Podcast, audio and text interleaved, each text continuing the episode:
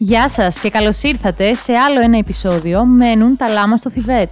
Είναι το podcast του Γιώργου, της Λίνας και της Μαριαλένας και κάθε εβδομάδα συζητάμε ένα θέμα που μας ενδιαφέρει. Θα μας ακούσετε να συζητάμε πραγματικά για το οτιδήποτε. Αν σας αρέσει η παρέα μας, ακολουθήστε μας σε Spotify, Google και Apple Podcasts, αλλά και στο YouTube. Μπορείτε να μας βρείτε και στα social media, πληκτρολογώντας Λάμα Κάτω Παύλα Θιβέτ σε Instagram και Facebook. Happy llama, sad llama, mentally disturbed llama, super llama, drama llama, big fat mama llama, llama, llama, llama. Who is this big llama? Starting all this drama. It's me, bitch. Γεια σας παιδιά, τι κάνετε; Δεν ξέρω ε, αν θα σας ακουστεί έτσι διαφορετικός ο αέρας σήμερα, γιατί ηχογραφούμε από το νέο μας στούντιο. Όχι. ε, είμαστε στο νέο σπίτι της Μαριαλένας και ήρθαμε εδώ πέρα να κάνουμε την ηχογράφηση σήμερα. Ναι, ναι, είμαι πάρα πολύ χαρούμενη γιατί επιτέλους γυρνάμε επεισοδιάκι και στο σπίτι μου. Δεν έχουμε στούντιο ακόμη, παιδιά, αλλά αν μας στηρίξετε και είστε στο πλευρό μας μπορεί μια μέρα να έχουμε. Δεν χρειαζόμαστε στούντιο, είμαστε ταπεινοί εμείς. Τα κάνουμε από το σπίτι μας. Και με ένα μικρόφωνο. Σήμερα έχουμε να συζητήσουμε για ένα θέμα πολύ φλέγον, θα έλεγα. Τουλάχιστον τώρα που μιλάμε, όλος ο κόσμος μιλάει για τον Παπακαλιάτη. Γενικότερα το όνομα Παπακαλιάτης είναι φλέγον. Ισχύει αυτό. Και κάθε φορά που αποφασίζει να βγάλει μια σειρά στην τηλεόραση, προκαλεί συζητήσεις ο Χριστόφορος. Και ανατριχίλε σε μητέρες. Ρε, αυτό το αστείο πια πρέπει, Κλασικό, Είναι ναι. πολύ παλιό. πρέπει να σταματήσει, δηλαδή. Ναι, αλλά δεν φτάνει. γίνεται να μην υποθεί σε ένα τέτοιο επεισόδιο. Εν τω μεταξύ, αυτό με τις μητέρες που του κόλλησε. Τώρα που ας πούμε έκανα μια έρευνα με όλες του σειρές κτλ. Εντάξει, ρε παιδιά, δεν Από είχε. μία σειρά ρε, έχει Και... Ναι, μείνει. γιατί δεν είναι ότι είχε και Αλλά τόσες ήταν. μητέρες. Αλλά ήταν. Όχι, ήταν αυτή η μία σειρά. Αλλά επειδή είναι η πιο διάσημη του σειρά, έχει μείνει. Ναι. Το χαρακτηριστικό του είναι ότι αυτό θέλει πάντα να έχει ωραίες γυναίκες γύρω του και συνήθως αφορούν αυτόν και γενικά είναι ρωτιάρη. Και γενικά όλες οι Τύπος. σκηνές σεξ περιλαμβάνουν εκείνον κατά κύριο λόγο. Να το κάνει με όλους τους τρόπους, σε όλα τα σημεία, σε τείχους, σε πατώματα, σε κρεβάτια, σε ντουιβανοκασέλες, σε τραπέζια. Σε όλες τις τάσεις. Ναι, ισχύει. Ε, ξεκινήσαμε λίγο αγριευτικά, ρε παιδιά όμως. Όπως καταλάβατε, θα μιλήσουμε για τις σειρές του Χριστόφορου. Ναι, ναι. Επειδή αυτή την εποχή βλέπουμε έτσι και το μαέστρο, δεν θα μιλήσουμε για το μαέστρο σε αυτή τη φάση, γιατί δεν έχει ολοκληρωθεί. Ίσως στο Πούμε μέλλον. μια γενική Εντάξει, γνώμη. δύο Απλά έτσι πράγματα. πολύ Εντάξει, είναι πολύ επιφανειακά. Στα νωρίς, κουμπίσουμε μωρέ, λίγο. εντάξει. Εγώ λέω λίγο, λίγο. Αλλά εγώ στο πρώτο πράγμα που τον θυμάμαι τον Χριστόφορο ήταν στον Dolce Vita, που ήταν πάρα πολύ καλός. Ναι, ισχύει και εγώ. Το... Εκεί τον θυμάμαι και εγώ λίγο αμύτρα. Ναι, ναι, ναι, ναι. Ισχύει. Αλλά ρε γαμώτο, ενώ έχει ωραίο κομικό στοιχείο. Τελικά κατέληξε πολύ δραματικός. Εντάξει, βέβαια δεν το κρύβει πάρα πολύ το ότι έχει λίγο κωμικό στοιχείο, γιατί όλες του οι σειροτενίες έχουν κωμικά στοιχεία. Ναι, έχουν, έχουν. Εντάξει, έχεις δίκιο. Το χώνει λίγο. Ήταν και μια εποχή που είχε κόλλημα να αντιγράφει τα φιλαράκια. Ε, Ότι το χώνει. Τώρα. No pun intended. και τα λοιπά, αλλά τέλος πάντων. Ναι, οκ, οκ. Α, επίσης πιο παλιά έπαιζε και στους Φρουρούς της Αχαΐας, που αυτό το Παιδιά, έμαθα από αυτό τον Καπουτζίδη. Τι, τι είναι, εγώ σήμερα που έψαχνα έτσι πραγματάκια το ανακάλυψα. Πρώτη φορά το ακούω. Δεν είναι αυτό το. Τι κάνεις και φυλάς στη Χωριάτης, πώς το λέγανε. Όχι, καμία σχέση. Όχι, ε. Δεν έπαιζες αυτό, ρε, εσύ. Εκεί δεν έπαιζε η Βάνα Μπάρμπα στους φρουρούς της Αχαία. Όχι, έπαιζε η Μιμή. Α, η Μιμή. Εντάξει. Και με τη Μιμή ήταν δίδυμο. Ήταν αυτό το παιδάκι που ερχόταν και της μιλούσε. Α, ναι, ναι, ναι. Δεν ξέρω λεπτομέρειες. Πραγματικά από το The 20 του Καπουτζίδη Ναι, ναι, ναι, είδα ναι, ναι. πράγματα. Γιατί δεν την έχουμε δει τη σειρά, είναι και αρκετά παλιά. Έχω βέβαια αυτό το παιδάκι ε, το οποίο με έχει ζαλίσει. Κυρία, μην κλαίτε. Εγώ είμαι εδώ, κυρία. Φέτος τα λες αυτά. Του χρόνου θα παίζεις με το Λαζόπολο. Και κανόνισε κακομίρι μου να γράψεις κανένα σύριαλ όταν μεγαλώσεις και να μην πάρεις εμένα για πρωταγωνίστρια, αλλά την Πέμι Ζώνη. Εγώ για κάποιο λόγο έχω φανταστεί actual φρουρούς με πανοπλίες να φρουρούν την Αχαΐα. Ναι, δεν ξέρω τι φάση Να είναι σε όνομα, φάση θα αλλά πας να περάσεις την Αχαΐα που κλείνουν τα κοντάρια σε χ και είναι... Ποιος είσαι εσύ; Νομίζω πως απλά ήταν ε, ένα κλασικό κοινωνικό σύριαλ της επαρχίας. Δεν νομίζω πως είχε κάτι τόσο Πάντως θα ήταν ψαγμένο. στην Πάτρα σίγουρα. Αυτό που το Ακούγεται- πιστεύω κι εγώ. Ακούγεται αρκετά πατρινό. Επίσης έπαιζε με το Λαζόπουλο. Που και εκεί ήταν Στους πολύ. δέκα μικρούς στους μίτσους. δέκα μικρούς Ναι, μίτσους, ναι, Που ναι. και εκεί ήταν πολύ καλός και έτσι κωμικός και μου άρεσε. Ω, Αλλά κάποια Χριστόφορος. στιγμή αποφάσισε να γράψει και να πρωταγωνιστήσει. Ήρθε πολύ δράμα στη ζωή του. Γενικά είναι ο Έλληνας Τόμι Γουαϊζό. Ισχύει. Δικό του το σενάριο, δικιά του η σκηνοθεσία, δι, δι, εκείνος ο πρωταγωνιστής. Τον αδικής λιγάκι. Εμένα θα φυλάνε, εγώ θα κάνω σεξ όλη όχι, την ώρα. όχι στο ταλέντο, από την άποψη αυτό ότι τα κάνω Ναι. όλα και συμφέρω. Βέβαια, να, ε, δεν, να πούμε ότι άρχισε να σκηνοθετεί λίγο πιο μετά. Δεν ε, σκηνοθετούσε αυτό στις πρώτες του σειρές. Η πρώτη συγκεκριμένα σειρά ε, του Χριστόφορου το 1999, παιδιά, ήμουνα μόλις 7 χρονών.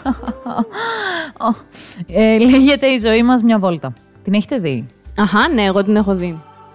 Εγώ παρόλο που δεν είναι τρόμου, γενικά με τον Παπακαλιάτη υπάρχει ένα παρόμοιο σκηνικό. Δεν έχω δει σχεδόν τίποτα. Σε πιάνει ένας τρόμος. Ρε παιδιά, όχι, απλά νομίζω ότι οι γονείς μου, επειδή όπως αναφέραμε, οι σειρές του ήταν λίγο προκλητικές για την εποχή τους. Ε, Ήταν λίγο σεξουαλικές. Ναι, δεν με αφήνα να τις βλέπω. Δηλαδή, Ήσουν και μικρούλης. έτσι ναι. νομίζω δηλαδή. Νομίζω ότι το πρώτο που ξεκίνησα να βλέπω είναι πολλά χρόνια μετά. Αυτό. Εγώ, παιδιά, την έχω δει το «Η ζωή μας μια βόλτα». Δεν θυμάμαι να έχει πολύ σεξ. Σίγουρα είχε. Όχι, ναι, δεν, δεν θυμάμαι καν να το έβλεπα με γονείς. Ήμουνα... Το είδες όταν πεζόταν; Ή μπορεί να το είδες αργότερα, ας πούμε, σε επανάληψη; Μπορεί να το είδα και αργότερα, ναι, δεν είμαι σίγουρη. Ε, να πούμε λίγο δύο λόγια για το τι γίνεται σε αυτή τη σειρά. Το σενάριο είναι του Χριστόφορου Παπακαλιάτη και η σκηνοθεσία ήταν της Εσκενάζη. Α, Άντε ρε. Είναι πολύ γνωστή σκηνοθέτης. Στην πρώτη του δουλειά κιόλας. Γενικά πρέπει να τα είχε τα κονέ του Παπακαλιάτη. Τα είχε για να μπορεί να, σκηνο... να κάνει δικές του σειρές στην Ναι. ιδιωτική τηλεόραση. Τα κονέ του τα είχε. Ε, αφορά την ιστορία πέντε αδελφικών φίλων, του Μιχάλη, του Γιάννη, του Πέτρου, του Αποστόλη και της Άννας, οι οποίοι μεγαλώνουν μαζί σε ένα χωριό έξω από τα Χανιά. Η Άννα τι φάση, μια φίλη δεν είχε. Με αυτούς Αγοροκόριτσο, τους, ε, η τους Άννα. νταγλαράδες έκανε μόνο παρέα. Ναι, Δεν είχε μια κοπέλα να πει τον πόνο της. να παίξουν κούκλες κάτι. ε, οι οποίοι λέγανε ότι θέλανε να φύγουν στην Αθήνα κλασικά μόλις κλείσουν τα 18, όπως λέμε όλοι στο σχολείο και αυτά. Αλλά ένα τραγικό γεγονός, λέει ρε παιδί μου, ότι τους σωθεί ουσιαστικά να πραγματοποιήσουν την απόφασή τους να πάνε στην Αθήνα πολύ νωρίτερα.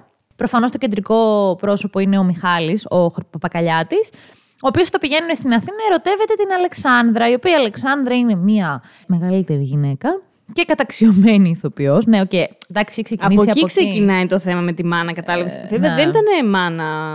μ- Μάνα κάπου. Ήταν MILF τέλος πάντων. Πάμε Ναι, παρακάτω. τέλος πάντων, whatever. την οποία Αλεξάνδρα παίζει η Φιλαρέτη Κομνηνού. Εγώ δεν την έχω δει λοιπόν τη σειρά, οπότε δεν έχω να σχολιάσω δεν, με πολλά πάνω στην πρώτη του έτσι απόπειρα. Εντάξει, εγώ θυμάμαι ότι είχε πάρα πολύ έντονο αυτό το παρεΐστικο, δηλαδή την παρέα αυτή τη θυμάμαι. Θυμάμαι ότι μου φαινόταν πολύ συμπαθητικός ο Γιάννης, ο οποίος προσπαθούσε να έχει φλερτ, είχε φλερτ τέλος πάντων με αυτή την Άννα. Αυτοί οι δύο φίλοι δηλαδή εμπλέκονταν. Σχέση του Παπακαλιάτη με την Φιλαρέτη Κομνηνού, εντάξει, προσωπικά δεν το θυμάμαι σαν κάτι. Είχε, είχε το πολύ δράμα πάλι από τότε. Από την πρώτη του δουλειά είχε αυτό το δράμα, ρε παιδί μου. Αυτό που ο ήρωας του Χριστόφορου θα πήγαινε έξω από τις πόρτες, θα χτυπούσε, θα μ, παθιασμένος θα εκνευριζόταν, θα θύμωνε, θα έβριζε και μετά ε, θα έτρωγε τις ε, σφαλιάρες του, μετά θα αγκάλιαζε, θα γινόταν το σεξ. ε, Θα... Όλα αυτά νομίζω ότι την πρώτη σειρά ήταν εκεί. Ναι, ναι, το ζούσε, το ζούσε. Ναι, υπήρχε αυτό το δράμα. Φαντάζομαι επίσης με όλε τις επικές μουσικές των ταινιών εκείνης της εποχής που αντέγραφε. Καλέ, ναι, εντωμεταξύ με τις μουσικές, παιδιά, εγώ θυμάμαι ότι, εντάξει, μάλλον στις, ε- πιο πολύ στις επόμενες δουλειές, ότι κυκλοφορούσαν και CD με τις μουσικές του Παπακαλιάτη. Δεν ξέρω από πότε το ξεκίνησε αυτό και σε πόσες, αλλά έχει πολλές σειρές που γράφει τη μουσική. όχι ο τι ίδιο, γράφει. αλλά εννοώ ότι Α. έχει συνθέτες που γράφουν. Α πούμε τώρα για το Μαέστρο, οι μουσικές είναι όλες για κάθε Πρωτότυπες. επεισόδιο πρωτότυπες. Όχι, τώρα είναι πρωτότυπες, σίγουρα. Καλά, δεν είναι πρωτότυπες όλες, ρε παιδιά. Στο πρώτο επεισόδιο είχε το Claire de Lune, ας πούμε, που έπαιζε συνεχώς. Και έχει πάρα πολύ από κλασική μουσική και έτσι Ναι. τέτοια. Δηλαδή τα χρησιμοποιεί πολύ αυτά. Εγώ Εντάξει, μιλάω και καλά περισσότερο κάνει. για ορχιστρικά που εντάξει έχει πιάσει ό,τι υπάρχει και δεν υπάρχει. Το Requiem for a Dream, το 1900, πώς το λέγανε, το 2046. Όλες οι διάσημες μουσικές δηλαδή που γνωρίζουμε από ταινίες Ναι. του ξένου κινηματογράφου, τις έχει αρπάξει σε σημείο που νομίζω ότι τις έφτιαξε εκείνος. Πάμε στην επόμενη. Ε, ακολουθεί η σειρά «Να με προσέχεις» και αυτή στο Μέγκα να πούμε, όπως και η πρώτη. Καλά, νομίζω δεν έχει κάνει και τίποτα Γενικά άλλο. Μέγκα, ναι, ναι. Ε, 2000 με 2001 τώρα είμαστε εδώ, δηλαδή την επόμενη χρονιά ουσιαστικά από το «Η ζωή μας μια βόλτα». Αυτήν την έχω δει καλά. Την έχεις δει αυτή. Ε, η, η σειρά αυτή, ξέρουμε, όπως όλοι ξέρουμε, αφορά τον έρωτα ε, δύο αδερφών για την ίδια γυναίκα. Ε, ουσιαστικά ένας αδερφός ε, είναι ο Κωνσταντίνος, που τον παίζει ο, ο Κωνσταντίνος Μαρκουλάκης.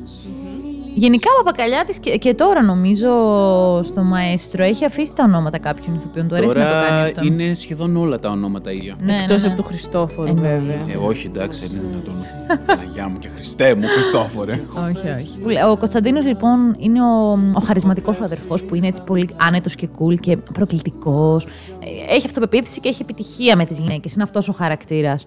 Ενώ ο Αλέξανδρος, ο Χριστόφορος Παπακαλιάτης δηλαδή, είναι ο ευαίσθητος, είναι σταλμένος αδερφός που μ, γενικά ε, θέλει να αποφεύγει τις συγκρούσεις, δεν το έχει πολύ με το flirting, είναι πιο Ναι, εσωστρεφής. Ήταν λίγο μαμούχαλο αυτό. Ναι. όντως. Είναι κοντά στα 30, δύο αδέρφια, οι οποίοι, τα οποία ουσιαστικά έχουν μεγαλώσει χωριστά, με διαφορετικές οικογένειες και σε διαφορετικές χώρες.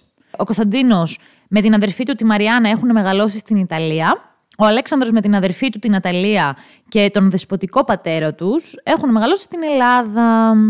Η σχέση που είχαν μεταξύ τους ήταν ότι απλά από παιδιά ανταμώνονταν ε, τα καλοκαίρια στους παξούς πάλι. Έχουμε ξανά τους παξούς εδώ. Ναι, βασικά στους Παξούς ε, ο Χριστόφορος έχει, είναι εκεί η οικογένειά του, είναι οι δικοί του άνθρωποι, όπως το ξέρω, τους αγαπάει πολύ τους Παξούς. Ναι, οπότε Δεν ξέρω ήταν πότε έτσι η ξεκίνησε, πρώτη του. Και είναι ναι. και πανέμορφη, οπότε σίγουρα για έναν... ε, Ναι, δηλαδή τώρα που βλέπω Μαέστρο, αναγνωρίζω πάρα πολλά σημεία ε, που τα είχα δει στο να με προσέχεις. Για παράδειγμα, τώρα στο τελευταίο επεισόδιο που είδαμε εμείς, ε, ήταν ο Χριστόφορος με την Κλέλια σε μία βάρκα και είχε αυτό το, αυτή τη σπηλιά. Ναι, Εκεί ναι, ναι. θυμάμαι ξεκάθαρα να προτείνει ο Μαρκουλάκης στο Χριστόφορο να κολυμπήσουν, να βάλουν αγώνα κολύμβησης μέχρι τη σπηλιά, ας πούμε. Α. Και το κάνανε και νομίζω νίκησε ο, ο Κωνσταντίνος Ε, ναι. Μαρκουλάκης. Ε, ναι. ναι. Γιατί γενικά τον νικούσε στα πάντα. Αυτό ήταν το, Πήγαινε έτσι η αυτό ήταν το σχέση τους. πρόβλημα. Ναι, υπήρχε πολύς ανταγωνισμός. Ναι, ναι, ναι. Την έχετε δει εσείς αυτή; Εμ, όχι, παιδιά, ούτε εγώ. Εμ, έχω δει τύπου στην τηλεόραση ε, επεισόδια από κάποια επανάληψη, αλλά πολύ έτσι αποσπασματικά, χωρίς να έχω παρακολουθήσει τη ροή της ιστορίας. Εσύ την έχεις δει, ε; Ναι, ναι, την έχω δει πολύ καλά. Σου άρεσε; Μου άρεσε, ναι, ήταν καλή. Θυμάμαι ότι δεν μου άρεσε πάρα πολύ η κεντρική πρωταγωνίστρια, η Βαλέρια Χριστοδουλίδου. Και εμένα αυτή Δεν κάπως ξέρω δεν γιατί. μου γεμίζει το μάτι. Δεν ξέρω κι εγώ τι μου, τι μου φταίει. Δεν ξέρω, δεν ξέρω γιατί. Να υποθέσω ότι αυτή στο τέλος πήγε με τον Χριστόφορο. Ε. Καλά, μιλάμε στο τέλος. Παιδιά, να αναρωτιέται όλη η Ελλάδα τι θα γίνει. Αυτήν είχε μείνει έγκυος. Έκανε και ένα παιδί και δεν ήξερε ποιανού είναι το παιδί. Τότε, τότε δεν είχαν το τεστ DNA. Ρε παιδί μου, το είχαν, αλλά ήταν σε φάση όλοι τώρα να το κάνουμε, να μην το κάνουμε αυτό το τεστ. Ναι, αλλά με ποιον ήταν αυτή σε αυτή τη φάση; Σε αυτή τη φάση ήταν με τον Χριστόφορο, τον, αχα. Αλέξανδρο δηλαδή. Ναι. Ε, ζούσαν μαζί, μεγάλωναν το παιδί. Ο Χριστόφορος ήταν σε μια φάση ότι δεν με ενδιαφέρει ποιανού είναι το παιδί, είναι η γυναίκα που αγαπώ, το παιδί το νιώθω σαν παιδί μου, οπότε οκ. Και σε κάποια φάση επιστρέφει από το εξωτερικό νομίζω ο Μαρκουλάκης, κάνουν το τεστ DNA, βγαίνει ότι είναι δικό του και φεύγουν μαζί για το εξωτερικό, παιδιά. παιδί. και μένει στο, στο τέλος Μόνος ο, του; ο Χριστόφορος μόνος πίσω να κλαίει. Να, τέλος πάντων, καταλάβατε. Δράμα. Κλασικός ο Παπακαλιάτης. Κλασικός παπακαλιάτης, ρε φίλε, πραγματικά. Άκου τώρα, ρε. Και η άλλη τον πήρε το παιδί και τον παράτησε και φύγε με το μαρκουλάκι. Ναι, δηλαδή καμία συνέπεια, ρε παιδιά, αυτή η γυναίκα. Ναι, εντάξει. Κούκλα μου, με ποιον θέλεις να είσαι; Δε, άσχετο με ποιο- το πιανού είναι το παιδί. Τους ήθελε παιδιά και τους δύο. Τίποτα, ναι, ναι. Εξ αρχής αυτό ήταν. Δηλαδή, ο ένας τη διεκδικούσε πάρα πολύ δυναμικά. Το φλερτ, ξέρετε, το πολύ έντονο αυτό που σε φέρνει και λίγο σε δύσκολη θέση, αλλά λες πω πω ότι άντρας είναι αυτός. Ναι, Τέλος ναι, πάντων. Σε, σε κολακεύει. Ναι, απ' την άλλη ο Αλέξανδρος ήταν τη ζωγράφιζε, πηγαίνανε σε κάτι τοπία, έκανε το... Ήταν καλλιτέχνης ο Αλέξανδρος. Έτσι της έκανε τα... μ, Πώς ήταν ο Λεωνάρντο Τικάπριο στον Τιτανικό, έτσι. Τελείως τυχαία αναφορά. Οπότε, ναι, έτσι εξελίχθηκε. Ήταν ωραία σειρά. Είχε... μ, Μου άρεσε βασικά ο ανταγωνισμός ανάμεσα στη σχέση των δύο αδερφών. Βέβαια, το παρατράβηξαν κι αυτοί να το φτάσουν τόσο στα άκρα. Να.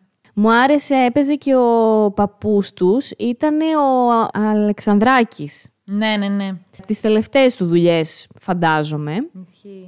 Ωραία σειρά γενικά και η σχέση με τα αδέρφια ήταν ωραία, γιατί ήταν ετεροθαλή. Τα δύο κορίτσια τα πήγαιναν πολύ καλά. Ήταν σαν φίλες, ρε παιδί μου, είχαν πολύ ζεστή σχέση. Αλλά όλοι μαζί, σαν τετράδα, προσπαθούσαν πάρα πολύ. Α, εντωμεταξύ, υπήρχε και το άλλο δράμα στην οικογένεια, ότι από τη στιγμή που οι γονείς πέθαναν, νομίζω σκοτώθηκαν. Από εκεί και πέρα είχαν πτωχεύσει ως οικογένεια.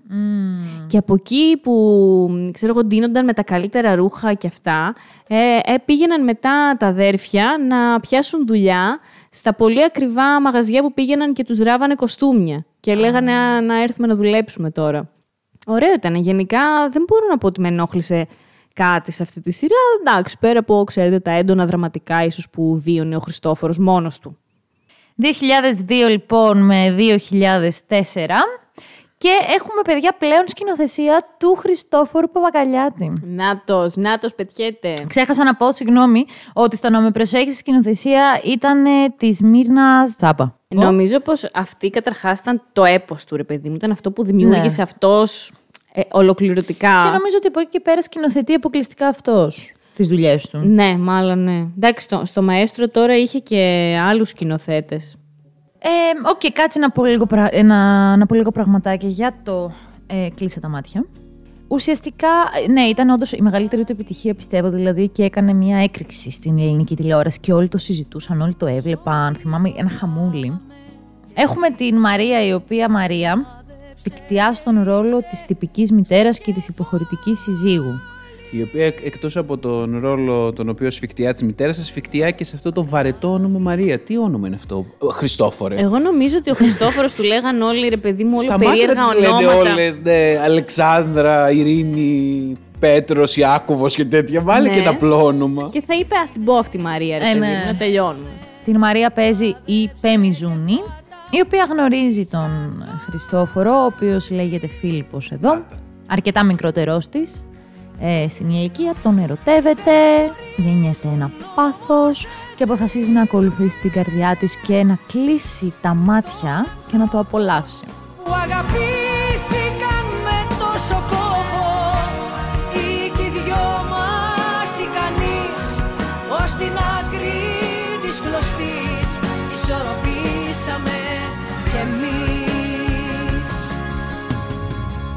Για χάρη του Φιλίππου δεν διστάζει λοιπόν να αφήσει το σύζυγό της και να συγκρουστεί με την μεγάλη της κόρη, που όμως είναι και αυτή ερωτευμένη παιδιά με τον Φίλιππο.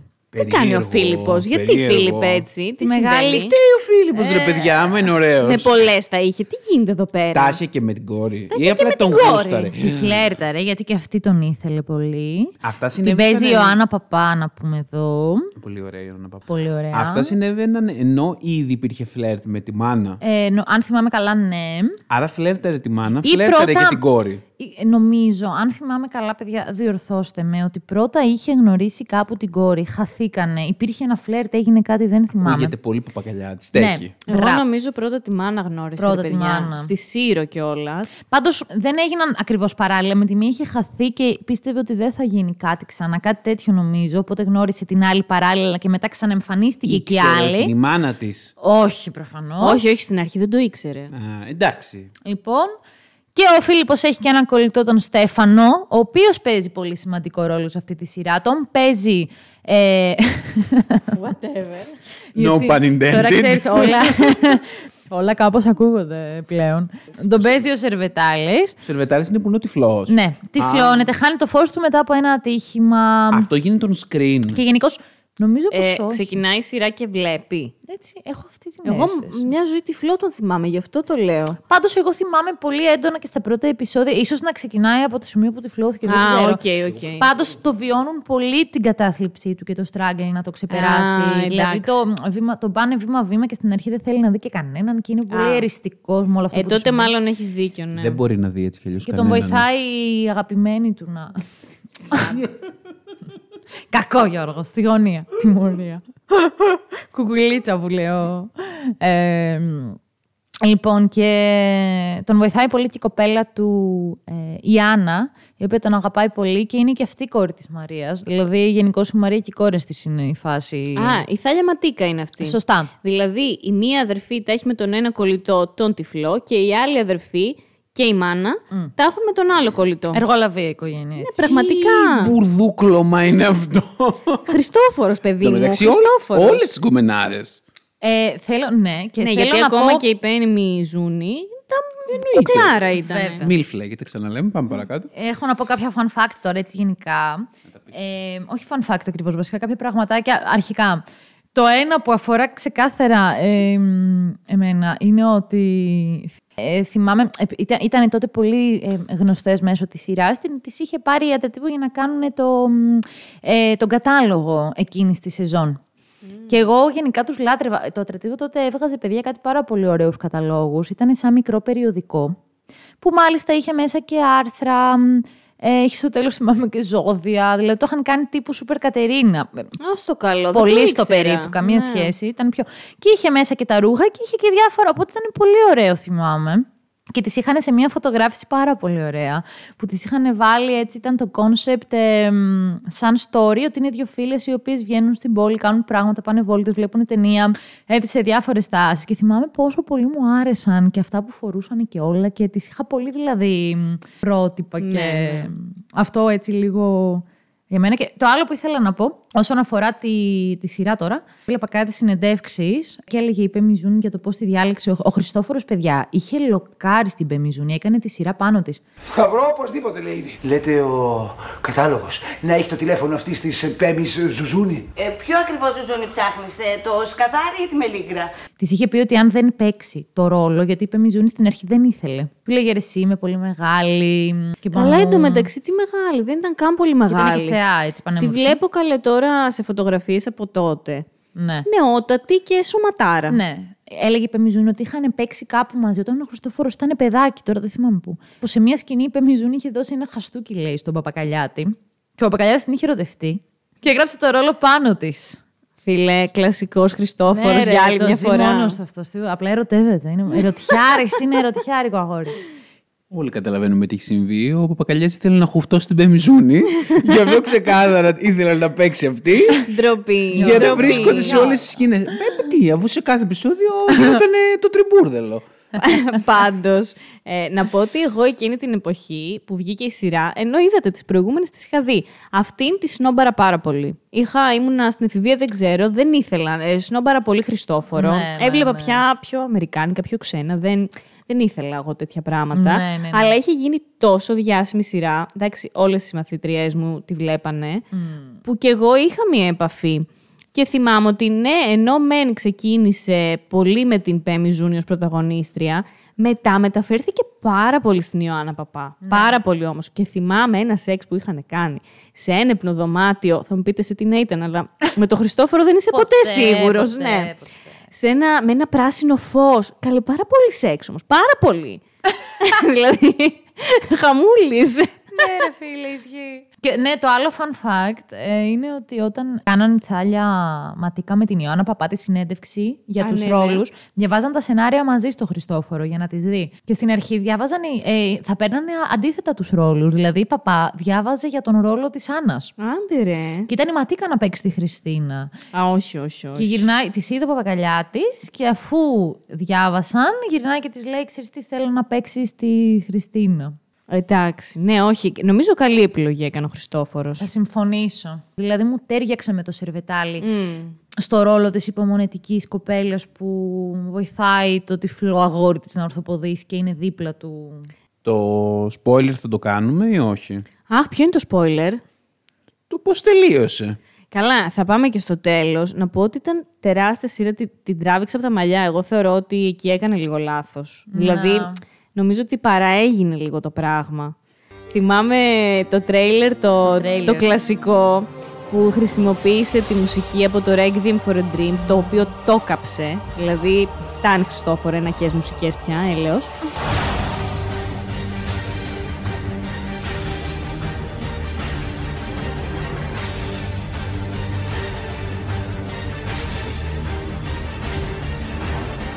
Θυμάμαι, ναι, που ήταν όλοι πυροβολημένοι και Ναι, τέζα ναι, ναι, κάτω ναι. και που το είχε κάνει και διασκευή ο Καπουτζίδης στις Σαββατογεννημένες. Ρε, ήταν τέλειο. Εν τω μεταξύ, Το αστείο στο συγκεκριμένο τρέιλερ, πέρα εννοείται ότι όλοι είχαν απίστευτα γελίες φάτσες, γιατί ήταν ξεκάθαρα παροδία. Ε, ήταν ναι. που στο τέλος η Ελένη Ράντου άλλαζε και στάση, γιατί δεν βολευόταν τα πόδια της. Εντάξει, ήταν, πα- ήταν πάρα πολύ έξυπνη η ιδέα του Καπουτζίδη αυτή. Ε, Πάντως ήταν καλό τρε... για ελληνική τηλεόραση και τότε. Ήταν πολύ δυνατό τρέιλερ. Ξεκινούσαν οι ηθοποιοί Έπαιζε και, και, πάρα μιλούσαν- πολύ καιρό κιόλας. Ναι, δηλαδή Δεν θυμάμαι, ήταν- ήταν, ήταν από καλοκαίρι. Μπράβο, Ναι. ήταν μετά το καλοκαίρι. Πώς θα συνεχιζόταν ο νέος κύκλος; Ήταν νομίζω στον τελευταίο κύκλο. Και ουσιαστικά έβλεπα και στο The 20 ότι είχε βγει καλύτερο τρέιλερ. Δηλαδή ήταν πολύ δυνατό για, για ελληνικό τρέιλερ. Ναι, ρε, ήταν, εννοείται. Εντάξει, ήταν αυτό το πολύ δραματικό του Χριστόφορου. τέλος Ναι, πάντων. ναι, ναι, ναι.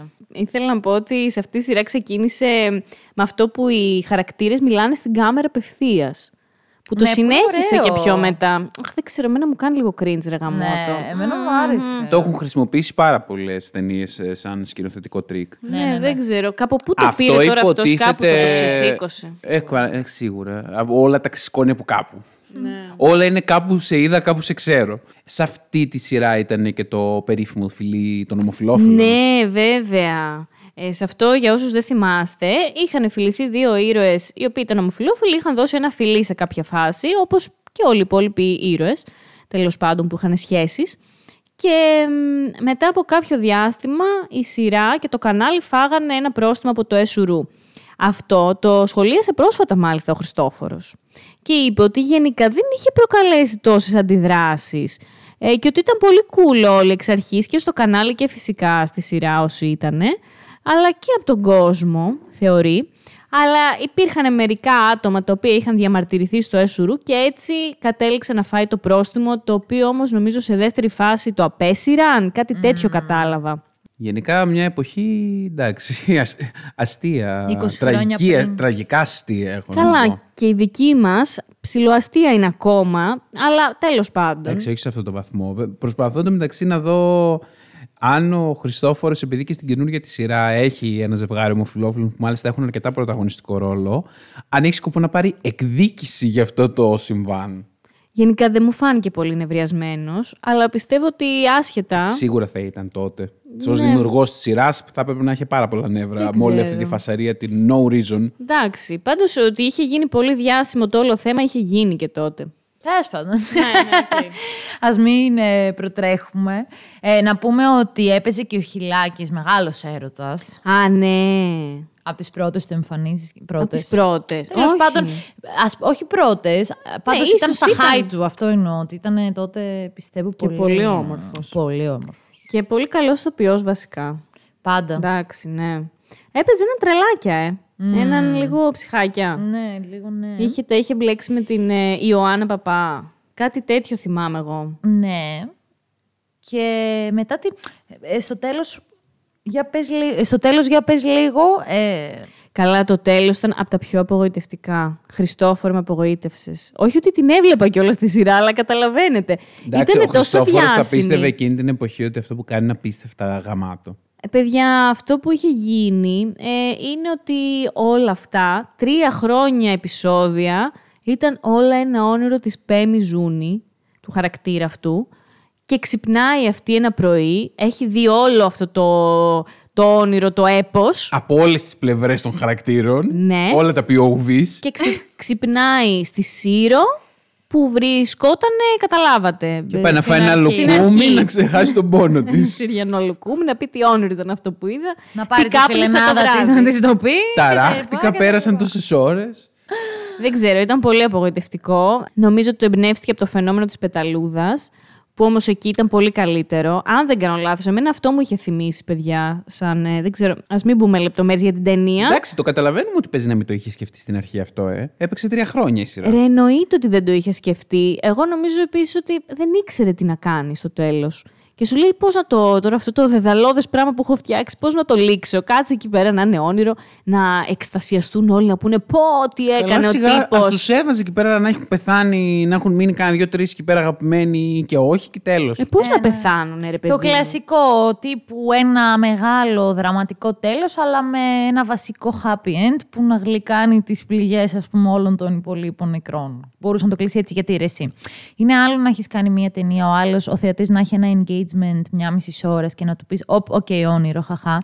Και άλλο τώρα ο άλλος να έχει κάνει engagement τρία χρόνια Και μετά από τρία χρόνια να του λες: Φίλε, τελικά ό,τι έβλεπες τρία χρόνια δεν έγινε ποτέ. Άκυρο, Όνειρο άκυρο. ήταν. Μα και δεν έχει και καμία συνέπεια τώρα αυτό. Δεν γίνεται Δεν να είναι στέκει, δεν όνειρο. στέκει, όχι. Κάπνισε, ας πούμε, έφαγε μανιτάρια, είπε Μιζούνι και είδε εκείνα από τρία χρόνια σειρά. Ε, όχι, δηλαδή δεν γίνεται. Και Ήταν φαντάζεσαι ξυπνάει, είπε εξοργιστικό.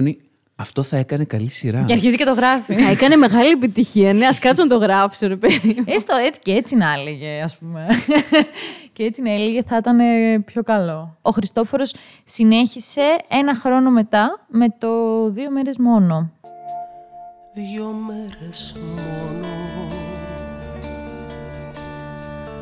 Να σε κρατάω αγκαλιά Δυο μέρες μόνο Να σε έχω δίπλα μου ξανά Για λίγο μόνο.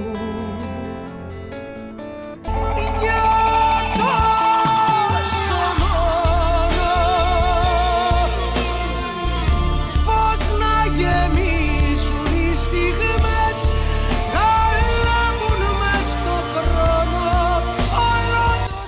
Καλά, ασχολήθηκε και με ταινίες μετά. Anyway. Ναι, έκανε ταινίες.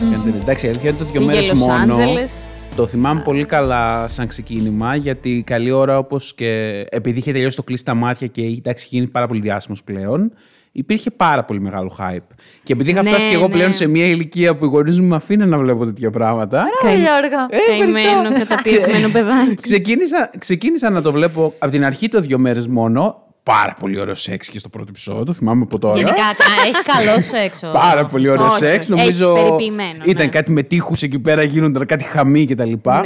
Όχι μέσα. Σε κοιτεύω. Όχι.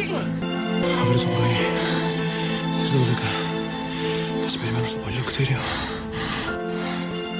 Ναι, καλά, Ποια είχε ήτανε σχολιαστεί η- πώς τη πολύ. λέγανε; Η Βίκη Παπαδοπούλου. Πάρα πολύ ωραία. Παιδιά, Και μου αυτή, άρεσε Εξαιρετική, υπέροχη. Πάρα πολύ η Βίκη Παπαδοπούλου τότε. Λοιπόν, πάρα πολύ μου Θυμάμαι άρεσε. σε ένα ξενοδοχείο ότι είχε γίνει αυτός ο χαμός. Εδώ τώρα έχουμε τον Άρη και τη Σοφία. Ο Άρης και η Σοφία, ο Άρης είναι ο Παπακαλιάτης, έτσι. Ήταν κάποτε ζευγάρι, είχαν πάρει άλλες κατευθύνσεις και συναντιούνται ένα βράδυ ξανά τυχαία. Κοιτάζονται, ανταμώνονται και φουντώνει ξανά η φλόγα μεταξύ τους. Αλλά ποιο είναι το πρόβλημα τώρα όμως; Ότι σε δύο μέρες η Σοφία ετοιμαζόταν να παντρευτεί. Και ο Άρης θα έμπαινε στρατό. Ε, Όλο αυτό, όπως καταλαβαίνετε, δημιουργεί ένα πρόβλημα. Και ξεκινάει πάλι ένα δράμα στη ζωή του Χριστόφορου Παπακαλιάτη. Ο ερωτάς τους ξαναφουντώνει. Ο Άρης σε αυτή τη φάση που συναντιόνται συζεί με την Έρση. Η Σοφία λοιπόν είναι έτοιμη να παντρευτεί και δηλώνει ερωτευμένη με το μέλλοντα σύζυγό της τον Χρήστο. Παράλληλα έχουμε και τους χαρακτήρες, ε, τους φίλους ε, των παιδιών που είναι ο Σάβας και η Βίκη, οι οποίοι και αυτοί ζουν το δικό τους σύντομο ειδήλιο. Ο Χριστόφορος, ο Άρης, προτείνει στη Σοφία, όταν τη συναντά, να περάσουν τις δύο αυτές μέρες μαζί. Σαν, ας πούμε έτσι, αποχαιρετιστήριο να το πούμε. Ναι, ναι. Τίποτε και εσύ παντρεύεσαι, εγώ μπαίνω στρατό. Λογικά δεν θα ξανανταμώσουμε, αλλά επειδή συναντιούνται και κάτι, κάτι συμβαίνει μεταξύ τους, κάτι φουντώνει, ε, της το προτείνει και εκείνη δέχεται. Περνάνε πράγματι αυτές τις δύο μέρες μαζί. Κάνουν και κάτι ερωτικό αυτές τις δύο μέρες πριν το γάμο της. Ναι, Όχι, μου παίζαν πεντόφαλα. ναι. Εγώ θυμάμαι ότι πήγαιναν και κοιτούσαν ενηφικά κάτι τέτοιο θυμάμαι. Ε, όχι, ναι. Την επόμενη όμως ο Χριστόφορος δεν ξαναεμφανίζεται. Οπότε είχαν δώσει ραντεβού κάπου. Α, είχαν δώσει ραντεβού για να φύγουν μαζί και να το σκάσουνε. Ναι, αυτός Και αυτή όμως το σκάει δεν- με τον ηφικό και πάει και τον βρίσκει και αυτός δεν εμφανίζεται. Αυτός δεν, δεν είχε πάθει ένα ατύχημα με το αυτοκίνητο. Τότε το έπαθε. Μπράβο, καλά το θυμάμαι. Ότι έπεσε από τη γέφυρα. Θυμάμαι και το αυτοκίνητο που πέφτει τη γέφυρα. Ναι, θα πήγαινε να τη βρει, δεν τα καταφέρνει Και εκεί ποτέ. κάπου στα. Α, εκεί αυτός έμεινε ανάπηρος. Μπράβο, αυτά τα θυμάμαι. Ένα επεισόδιο είδες. Αυτό γίνονταν όλο στο πρώτο επεισόδιο. Τι επεισόδιο τώρα το, πόσε ώρε Μετά κατάλαβαν οι γονείς του ότι ο Γιώργος το έβλεπε. Και... Βγάλαν την τηλεόραση. Ρε παιδιά, όχι, εντάξει. δε- Σίγουρα, σίγουρα δεν ήταν μόνο αυτό το ένα. Είχα δει κάνα δύο-τρία επεισόδια και νομίζω ότι μετά δεν είχε το ίδιο hype που είχε στην αρχή. Κοίτα, η αλήθεια και νομίζω είναι- το βαρέθηκα. Η αλήθεια είναι, παιδιά, ότι αυτή η σειρά δεν είχε μεγάλη επιτυχία. Αυτό το θυμάμαι.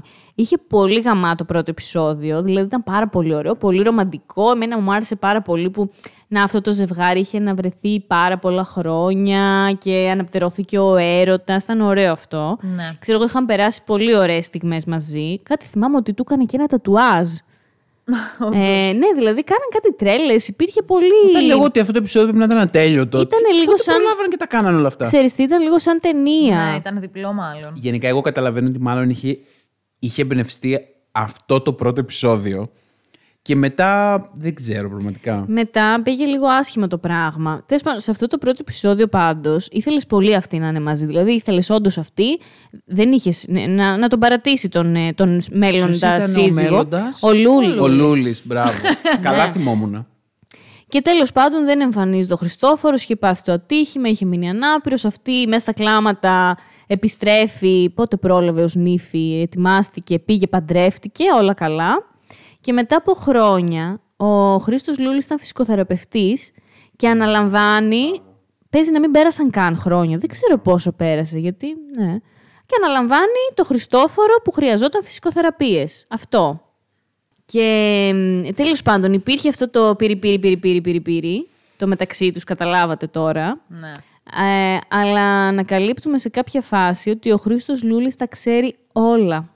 Ταν, ταν, ταν. Τα ήξερε εξ αρχής φάση. Ναι, και νομίζω ότι υπήρχε και σχέδιο και ότι ο ίδιος πλησίασε τον ε, ανάπηρο Χριστόφορο με στόχο κάπως να πάρει εκδίκηση, να δει τι γίνεται, δεν ξέρω. Ναι, βασικά νομίζω να δει τι γίνεται και αν η γυναίκα του είχε αισθήματα, γιατί της έκανε και κάτι ερωτήσεις του τύπου. Εάν εμφανιζόταν, θα, είπε, θα έκανες κάτι μαζί του; Και του λέγε αυτή, τώρα γιατί τα ρωτάς αυτά, ας πούμε, δεν υπάρχει περίπτωση. Δηλαδή, δεν μπορούσα... Αλλά αυτό την πίεζε, την πήγαινε προς εκείνη την κατεύθυνση για να δει. Γενικά τα ήθελε ο κόλος του. Εν τω μεταξύ, Ήτανε- τελείως χαζό εκ μέρους της Σοφίας Μπαλαρίνα να αφήσει φυσικοθεραπευτή. Πιστεύω το μετάνιωσε πικρά μετά. Γιατί; Ε, βλάκα τώρα έχεις φυσικοθεραπευτή άντρα και τον αφήνεις. Ο Χριστόφορος τι Μπαλαρίνες δουλειά τα έχουν, Είμαι έκανε. σε μπαλαρίνα. Ο άλλος ήταν. Τι να κάνει, δεν ξέρω. Δεν ξέρω, Σίγουρα θα έχει είχε- κάτι που να Όχι, μπορούσε όχι, να. Κάτι καλλιτεχνικό ήταν, εγώ θυμάμαι. Ψηφίζω καλλιτεχνικό. Δεν ξέρεις πόσα λεφτά θα δίνει αυτή αργότερα σε φυσικοθεραπευτή; Γιατί μπορεί να δίνει λεφτά Ε, η δεν γυναίκα; υπάρχει Μπαλαρίνες περίπτωση. Δίνουν, δίνουν, ισχύει, αλλά τώρα ας πάμε παρακάτω. Ελάτε, ελάτε. Επίσης, να πούμε ότι είχε ένα ζευγάρι με λεσβείε πολύ ανατρεπτικό για την τηλεόραση τότε, το οποίο έπαιζε κανονικά ενώ δεν ήταν απλά ένα φίλι πλέον. Να η εκδίκηση του Χριστόφορου που λες. Α, μπράβο, τότε θα Σου ήταν λέει, εκδίκηση.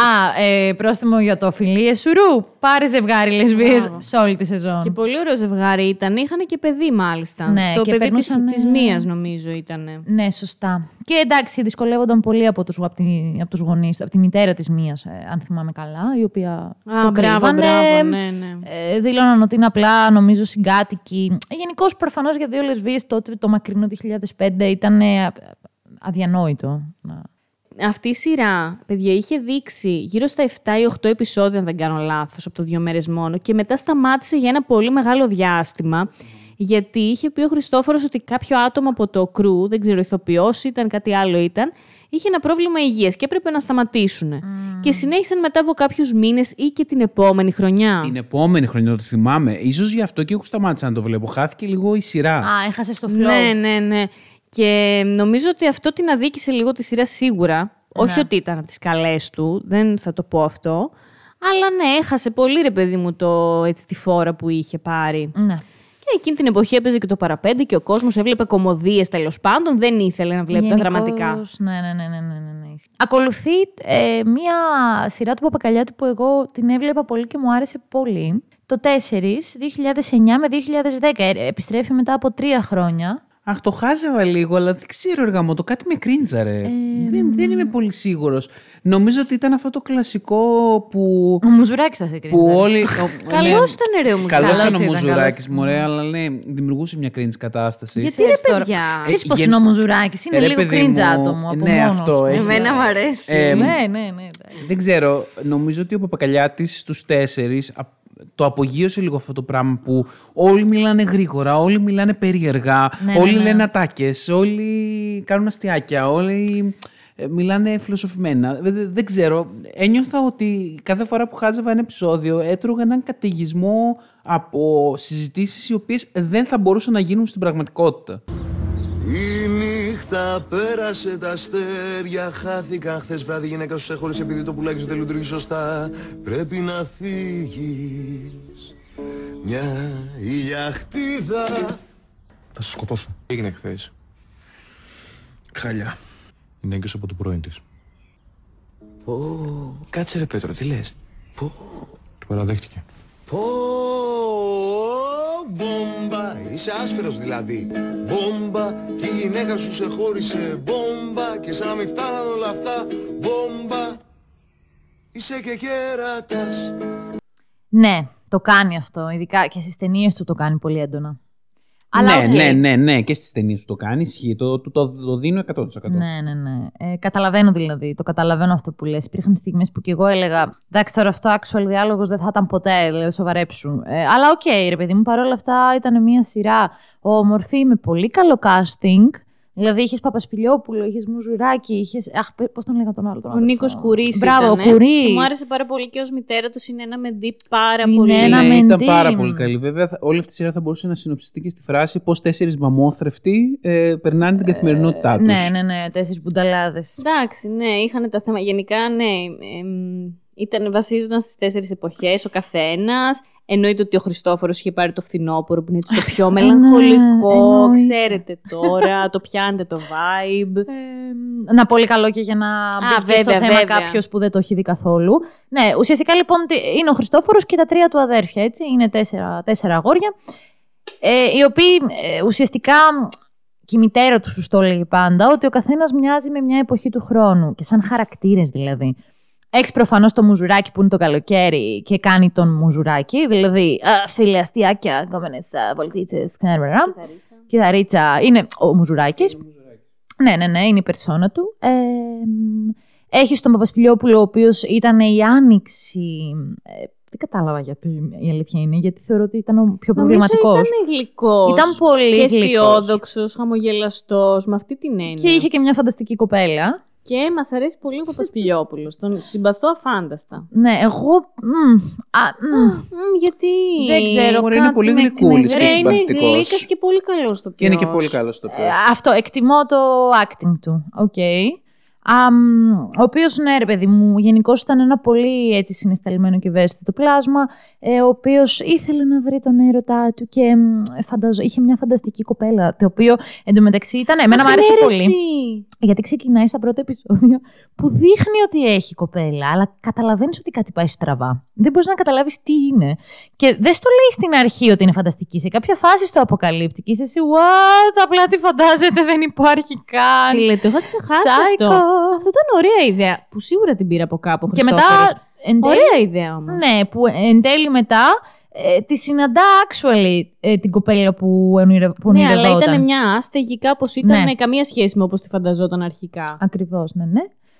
Ε, έχουμε τον ε, Παπακαλιάτη ακριβώς που είναι το φθινόπωρο και τον ε, άλλο αδερφό που πάλι ξέχασε το όνομα, ο, ο Κουρίς. Ο Νίκος Κουρί. Ναι. Ε, και τον Κουρί, ο οποίος είναι ο χειμώνας. Βαρύς ο Κουρίς, έχει οικογενειάρχης με τη γυναίκα του ένας γάμος ο οποίος περνάει κρίση. Ε, προσπαθεί να είναι καλός πατέρας, αλλά έχει φάει και τη φρίκη των 50. Ε, ο πιο γιωμένος χαρακτήρας. Γενικά θα, πω. ότι τέριαζε ο χειμώνας στον Κουρί που είναι έτσι βαρύς και σήκωτος. Ναι. Ε, μ' άρεσε η ιστορία του γενικά όμως. Λοιπόν, τέλος πάντων, είναι αυτά τα τέσσερα αδέρφια τα οποία ο καθένας τα έχει κάνει μαντάρα στη ζωή του. Έτσι ξεκινάνε όλοι με ένα δράμα. Ε, και πεθαίνει ο πατέρας τους. Αυτοκτονία. Αυτοκτονεί. Και αυτό φέρνει στη σειρά μια σειρά από μυστικά τα οποία ξαφνικά βγαίνουν στη φόρα.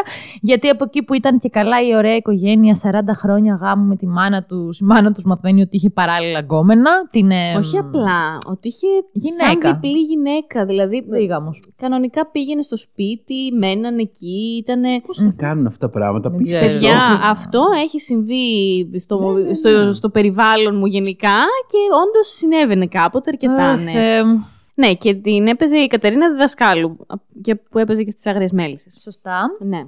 Η οποία βέβαια γνώριζε φυσικά για την οικογένεια του. Ε, ναι, αλίμονο. Ναι. Ναι, οπότε αυτό φέρνει στην επιφάνεια ένα σκοτεινό μυστικό το οποίο τι είναι, ότι τα παιδιά αυτά, τα αδέρφια δεν είναι αδέρφια εξαίματος, αλλά είναι υιοθετημένα παιδιά.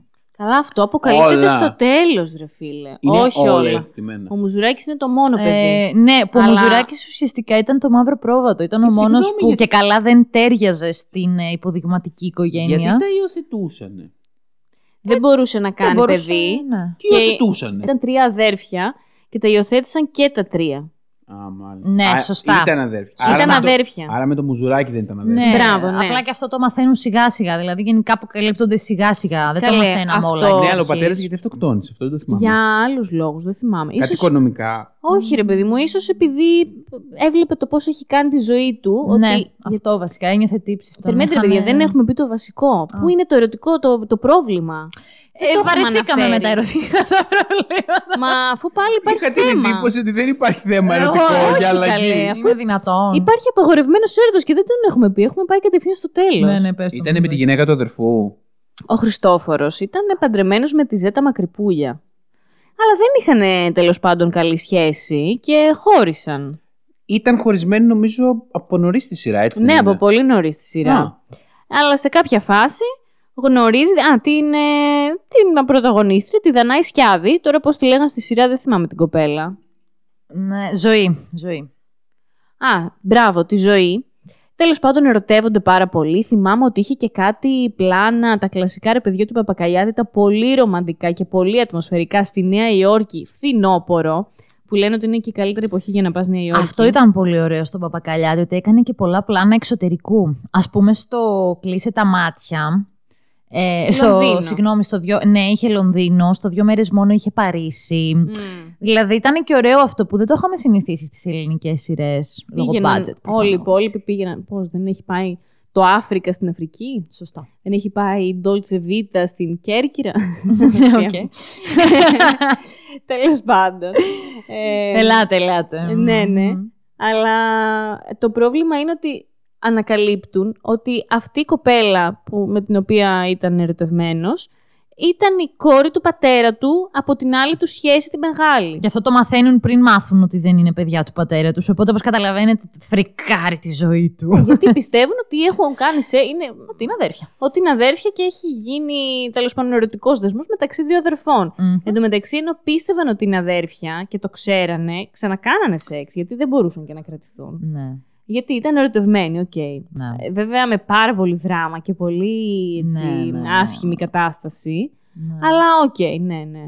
Εντάξει, το ότι είναι υιοθετημένοι το μάθαν πολύ στο τέλος, εγώ θυμάμαι. Ναι, όχι. Γενικώς από όταν μαθαίνουν ότι είναι αδέρφια, περνάει ένα μεγάλο ε, διάστημα δράματος. Που εντάξει, ρε παιδί μου, επειδή τρέχανε και άλλες τρεις ιστορίες, αυτό κυλούσε κάπως αργά.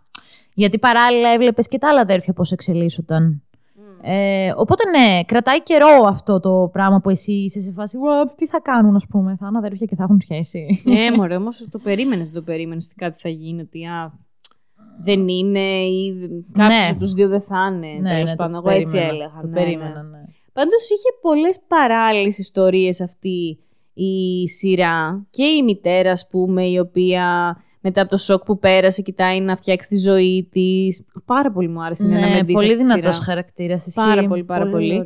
Θυμάμαι τον αδερφό, τον ε, Νίκο Κουρί, να έχει μπλέξει με, με μία η οποία ανακαλύπτει ότι είναι τραβεστή και φεύγει τρέχοντας.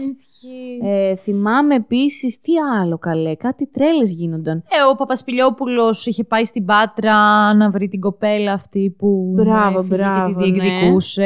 Εντάξει, Ο γενικά Μουζουράκης δεν θυμάμαι τι έκανε. θυμάμαι κι εγώ τι έκανε. Ναρκωτικά. Ναι, γενικά νομίζω αυτό ήταν η φάση ότι α, είναι το μαύρο πρόβατο που έψαχνε να βρει το δρόμο του. Κα- Κάπως έτσι πρέπει να είναι την φάση του. Εμένα μου άρεσε. Εντάξει, καλή, εγώ δεν τρελάθηκα. Ναι, οκ. Γενικά προσπαθώ τώρα να σκεφτώ ρε παιδιά πώς θα τις... Ποια θα έβαζα ας πούμε πιο αγαπημένη μου από όλες αυτές. Εγώ νομίζω θα βάλω το μαέστρο όταν τελειώσει. Μ' αρέσει ήδη πολύ. Καλά, κάτσε να τελειώσει πρώτα, ρε παιδί μου, και μετά. Από αυτές θα πω μάλλον το να με προσέχεις για μένα. Ναι, εγώ επειδή δεν το είχα παρακολουθήσει, οπότε δυστυχώς δεν μπορώ να το βάλω. Θα πω το κλείσε τα μάτια. Εντάξει, το κλείσει τα μάτια είναι και το πιο διάσημό του. Ναι. Ναι. Αλλά εμένα μου άρεσε και το 4 ίσως γιατί αυτό το έβλεπα και πιο τακτικά εγώ, για να πω την αλήθεια. Ναι, Ε, ναι, ναι, ναι. Μετά από, αυτό, έκα- μετά από το 4 ο Παπακαλιάτης έκανε διάλειμμα πάρα πολλά χρόνια, 12 χρόνια όπου πήγε στον κινηματογράφο γιατί δήλωσε ότι η ελληνική τηλεόραση δεν τον ε, εξέφραζε. Καλά πήγε και Los Angeles, έκανε Ναι. πολλά μετά ο Χριστόφορος, εντάξει. Ναι. Αλλά επέστρεψε τελικά. Επέστρεψε Τι με έγινε; το μαέστρο. Πώς και έτσι; Ε, ξέρεις τι, η αλήθεια είναι ότι φέτος, η τι- από πέρυσι ξεκίνησε και ειδικά φέτος, η ελληνική τηλεόραση είχε μια ανάκαμψη. Έχει πλέον πολλές καλές σειρές και αρκετές Έχει, τα- καλές τα, δουλειές. τελευταία χρόνια θα πω εγώ νομίζω. Οπότε ίσως ναι. και αυτός να είδε ότι τον παίρνει να γυρίσει και να δώσει και αυτός ό,τι έχει να δώσει στην ελληνική τηλεόραση. Γιατί όχι. Αυτό με το μαέστρο θα το σχολιάσουμε άλλη στιγμή. Να πούμε λίγο συνολικά ρε παιδί μου για τις δουλειές του. Ότι εγώ όπως σας είπα ήταν μια πολύ μεγάλη εποχή που τον ψιλοσνόμπαρα. Τις θεωρούσα ναι μεν καλές, ότι έχουν μια καλή βάση, αλλά ας πούμε ότι αντέγραφε πάρα πολύ. Που αυτό το έβλεπα έμπρακτα. Εννοείται. Δηλαδή έχω δει σκηνές από φιλαράκια ολόιδιες. Ναι, ναι, ναι. Έχω δει μ, ιστορίες ε, να τις έχει πάρει τελείως ίδιες. Εντάξει, και στις ταινίες αρκετά. Προσωπική Αν πάρα μου, πολύ. Στο αν πάρα προσωπική πολύ. μου γνώμη για τον Παπακαλιάτη. Έτσι μετά από τόσα χρόνια. Καταρχάς για μένα ήταν πάντα ένα guilty pleasure. Δηλαδή, Για όλους. ναι, αυτό. Είναι ναι. αυτό που, οκ, τον βλέπω. Δηλαδή και τώρα θα το βάλω το μαέστρο. Αλλά απλά για μένα, πώς να σας πω, Απλά έχει θεωρώ... τα χαζά του ρε παιδί μου. Έχει αυτό. τα χαζά του Ναι. και θεωρώ ότι και αυτός, θεωρώ ότι είναι επαγγελματίας. Ότι έχει κάποιες γνώσεις, τεχνικές, έχει αισθητική, έχει δηλαδή πράγματα. Αλλά Αισθητική φουλ. Αισθητική έχει. εγώ πιστεύω θεωρώ, ναι. ότι βολεύεται στο ελληνικό κοινό. Δηλαδή, τι εννοώ; Θεωρώ ότι είναι μία φάση τους στους τυφλούς ο μονόφθαλμος, ότι στο εξωτερικό θα πάλευε και θα πάσχιζε για να κάνει κάτι φρέσκο και καινούριο. Αλλά στην Ελλάδα που κακά τα ψέματα, ο ανταγωνισμός ε, δεν είναι μεγάλος. Δηλαδή αν έχεις budget, που αυτό είναι το βασικό πρόβλημα όλων στην Ελλάδα, δεν έχουν άκρες και λεφτά. Αν έχεις budget και κάποιες βασικές γνώσεις, μπορείς να κάνεις κάτι αξιοπρεπές. Και θεωρώ ότι κάνει την έρευνά του πολύ προσεκτικά, ξέρει να μαζεύει στοιχεία από αυτά που του αρέσουν και αυτό που λες, τα επαναλαμβάνει πετυχημένα. Αλλά για μένα δεν έχει κάνει την υπέρβαση του να κάνει κάτι καινούριο. Γενικά ο Παπακαλιάτης, επειδή έχει τρεις ρόλους, είναι σκηνοθέτης, είναι σεναριογράφος και είναι και ηθοποιός. Κάνει και μουσική επιμέλεια. Νομίζω ότι η σκηνοθεσία είναι αυτό το οποίο έχει καλύτερα από όλα. Τα σενάρια του πάντα έχουν ελαττωματάκια και τα βλέπεις και τώρα στο Μαέστρο που είναι μια αρκετά καλή σειρά. Ότι έχει, δηλαδή τα βλέπεις και λες, γιατί ρε, Χριστόφορε πάλι τα ίδια. Και σαν ηθοποιός, οκ, ούτε κρύο ούτε ζέστη θα πω. Ε, εγώ δεν είναι θα πω- κακός ηθοποιός, Ναι, αλλά όχι, δεν το μωρέ, βλέπω μια και λέω χαρά- πω πω τι ηθοποιάρα είναι Γενικά, αυτή. σε όλα είναι, θα πω μια χαρά ρε παιδί μου, οκ. Κάνει μερικά, σε μερικά πράγματα κάνει πολύ ωραίες επιλογές, τις απολαμβάνεις και το μάτι της ελληνικής, για την ελληνική τηλεόραση, αυτό που λέει η Μαριαλένα, δεν είναι εξασκημένο να βλέπουμε έτσι ωραία πράγματα. Κάνει ωραίες δουλειές. Εμένα με χαλάει πολύ στα σενάρια του που είναι κάπως όλοι οι χαρακτήρες μιλάνε με τον ίδιο τρόπο ή έχουν το ίδιο χιούμορ ή αυτό δεν κάνει πολύ διαφορετικούς χαρακτήρες ίσως. Α πούμε, η ζωή από το 4 για μένα, σαν χαρακτήρας, μοιάζει πάρα πολύ με την κοπέλα που παίζει στο Αν, την πρωταγωνίστρια. Είναι η ίδια πολυλογού, ε, σγουρομάλα, ε, αδύνα, ίδιο σουλούπι, ίδιο άτιου, την ευρικιά, αντιδραστική. Να, να σου πω κάτι. Αυτό το στυλ όμως είναι του, και του ίδιου του Χριστόφορου. Δηλαδή, Ναι. αν σκεφτείς το, ο πολυλογάς που λίγο άβολη θέση του, λίγο α, θα κάνει και ένα αστιάκι, α, θα γίνει και ξαφνικά δραματικός. Α, αυτό το πράγμα είναι αυτό που του αρέσει να γράφει. Νομίζω σε, στους ε, ρόλους που είναι πιο μεγάλης ηλικίας και δεν εμπλέκονται τόσο πολύ σε δράμα, σε ερωτικό δράμα, είναι καλύτερος. Ναι, ναι, θα συμφωνήσω. Τον κι εγώ. παρασέρνει πολύ το πάθος, ρε παιδί μου, σε Μμμ. κάποια πράγματα και λίγο το τραβάει παραπάνω από ό,τι θα έπρεπε. Ναι, το ζει, το ζει. Αδειάζει την Αθήνα, τρέχει σε λεωφόρους, γενικότερα. Και επίσης, εγώ είμαι πολύ υπέρ, ρε παιδιά, να εμπνέεται ο άνθρωπος, γιατί φαίνεται να εμπνέεται από πάρα πολλά ωραία Βέβαια. πράγματα, έχει ωραίο γούστο, Ναι. του το δίνουμε, αλλά μην τα παίρνεις και αυτούσια ορισμένα πράγματα. Δηλαδή, κάποιες σκηνές στην καριέρα του τις έχει κάνει, τις έχει πάρει αυτούσιες και τις έχει αντιγράψει. Ναι, ναι. Ε, Δηλαδή αυτό, ναι. Και στο αν. Τώρα δεν- είπαμε να μην μπούμε για ταινίες σήμερα καθόλου, αλλά και στο αν θυμάμαι κά, κάποιες σκηνές τελείως ίδιες με άλλες ταινίες. ναι. Αυτά. Αλλά οι μουσικές του πολύ διάσημες. Οι μουσικές του είναι ωραίες και τις δένει πολύ όμορφα. Όχι αυτό, δηλαδή η αισθητική του είναι πάρα πολύ ωραία. Τώρα εγώ σου λέω με το μαέστρο και τους παξούς έχω λιώσει. Δηλαδή κοιτάω, χαζεύω, μου αρέσει πάρα πολύ. Να δει και το να με προσέχεις. Είναι τα, Ναι, τα ίδια εκεί ναι. πάνω κάτω. Εκεί γύρω είναι. Ναι. ναι, ναι. ναι. Επίσης είναι πολύ ωραίο και το podcast, ρε παιδιά. Α, ναι, έχουν κάνει και το podcast. Ισχύει. Ναι, είναι και τώρα Άκουγα συνάδελφος τώρα- ο ναι, ναι. Χριστόφορο. Το έχει πει και το, το είπαν ρε παιδί μου και στο podcast τους, γι' αυτό δεν είναι ότι λέω κάτι δηλαδή. Ότι στο έκτο επεισόδιο ουσιαστικά του Μαέστρο θα γίνει, είναι σαν μίνι ταινία και αφορά όλο τη ζωή του πρωταγωνιστή πριν πάει στους παξούς. Α, μάλιστα. θα μας μάλιστα. εξηγήσει δηλαδή τι συνέβη και Άντε, να λέει το ότι δούμε. δεν οδηγήθηκε τυχαία στους παξούς. Μμ. Αυτό μόνο. Πάντως έχει γίνει χαμός με τη σειρά, γι' αυτό και εμείς Ναι, αποφασίσαμε ναι, ναι. έτσι να τις πιάσουμε και όλες τις παλιές τους Ναι. σειρές. Που στην τελική ήταν έτσι στα εφηβικά μας χρόνια, μας συντρόφευαν, Ναι, είτε εμά εντάξει. είτε το περιβάλλον μας. Είναι της γενιάς Με κάποιο μας. τρόπο, ναι. ε, και στο μέλλον θα σχολιάσουμε και το μαέστρο, αφού άρεσε τόσο πολύ. Εγώ έχω πολλά να πω για το μαέστρο, ας πούμε. Ναι, έχω ναι, πολλά να εντάξει, σχολιάσω. Και εμένα μ' αρέσει. Ναι, ε, θεωρώ και εγώ ότι έχει αρκετό. Έχει ζουμί. ε.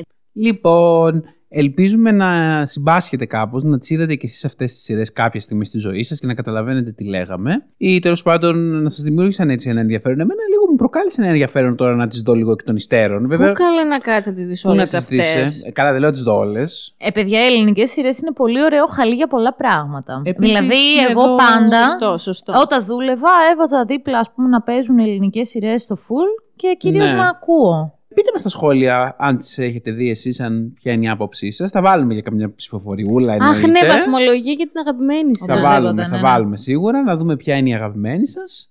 Μέχρι το επόμενό μας επεισόδιο να περνάτε καλά. Φιλιά πολλά. Και... Ερωτικά. Ερωτικά φιλιά πολλά. Και πολλά. πάρτε τους στίχους και τα πατώματα. ναι, ξέρετε, ξέρετε εσείς. Βάλτε και μια μουσική να παίζει από πίσω, έτσι επική. Γεια σας. Γεια σας.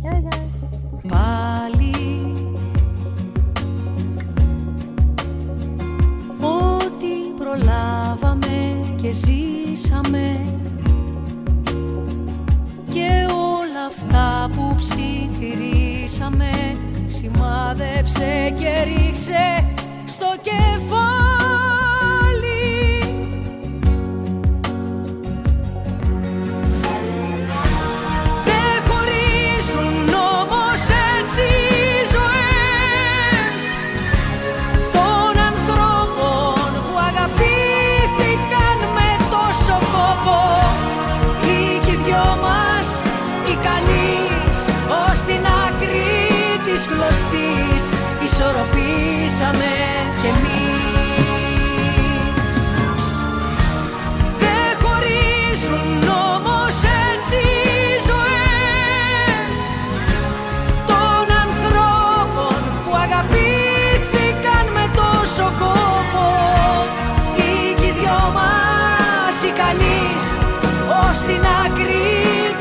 της γλωστής ισορροπήσαμε κι εμείς